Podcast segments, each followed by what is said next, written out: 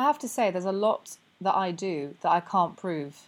And that's okay. All I mm. know that if somebody doesn't believe that they're going to get better and they don't believe that it's worth the effort to even try getting better, you know, it, it lends itself to think that maybe you're not going to do that well. We are not food in, food out, calories in, calories out. We're not machines. We are we are human beings and we're influenced. It's a bit more complicated now. I, I agree. Yeah, I think there's something to be said for the placebo effect mindset and even, I'm going to say, healthy denial.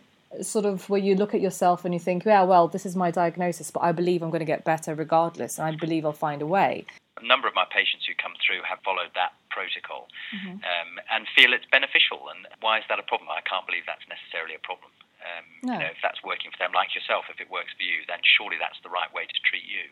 Yeah, exactly. And I'm all about personalized nutrition because your body is different. You know, you could be like an orchid, you could be like a an, an apple tree, you could be like a cactus. We're, we're all different. We get lots of patients who would love to understand a little bit more um, about nutrition and its role in their diseases. I mean, lots and lots and lots who are interested in learning a little bit more about what we've just been talking about and how, you know, it may not stop them needing my skills at some stage, but it's certainly uh, it's certainly a nice place to be able to go and, and explore what they really need to be doing from a dietary point of view and how that influences disease. Well, absolutely. And even if they do take your surgery, after that, what are they going to do then? Because Yeah, they've got to have a strategy. Yeah. Absolutely. Because uh, if it is preventable by diet, and they don't believe that they can change, or they don't believe they can put the cake down, then I, I, I instill that mindset. Because sometimes you get very upset if your body isn't behaving to your expectations, you get despondent, you start to think, why me? You start to think, well, why can't I eat anything? You know, my husband can eat whatever he likes, and she can eat whatever she likes, and anytime I eat anything, my body explodes. So th- that that whole noise is something that I deal with. That's perfect. I would, um, I, I would be delighted to be able to send you the occasional patient. Sure. Well, me, me too. Well, let's help them together. You know, let's just Yeah. let's figure. Let, we have to do what's right for them. This isn't about surgery or not surgery or me or not not me. It's about wh- whatever they want. And for some patients, Western medicine is the answer.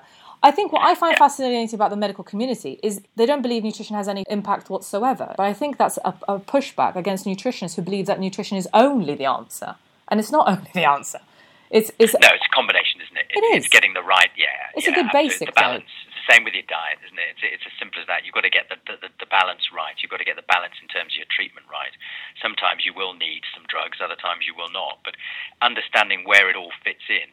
Exactly. Patients are not stupid, are they? They they they realise there's something going on, and they they need instruction and they need help to to understand it. I give them that instruction in terms of their Western medicine, if you like, and their surgery, and somebody else needs to instruct them on how to how to construct their diet, how to do it nutritionally properly, and, and how to have a plan and a strategy. I agree with you. yeah, and how to not the right feel left out, how to not feel secluded. I make it cool to be you. I, I genuinely like the fact that my body's sensitive because the stuff that I'm sensitive to shouldn't be in my body anyway. So I quite like that I have that barometer of, of purity. so Yeah.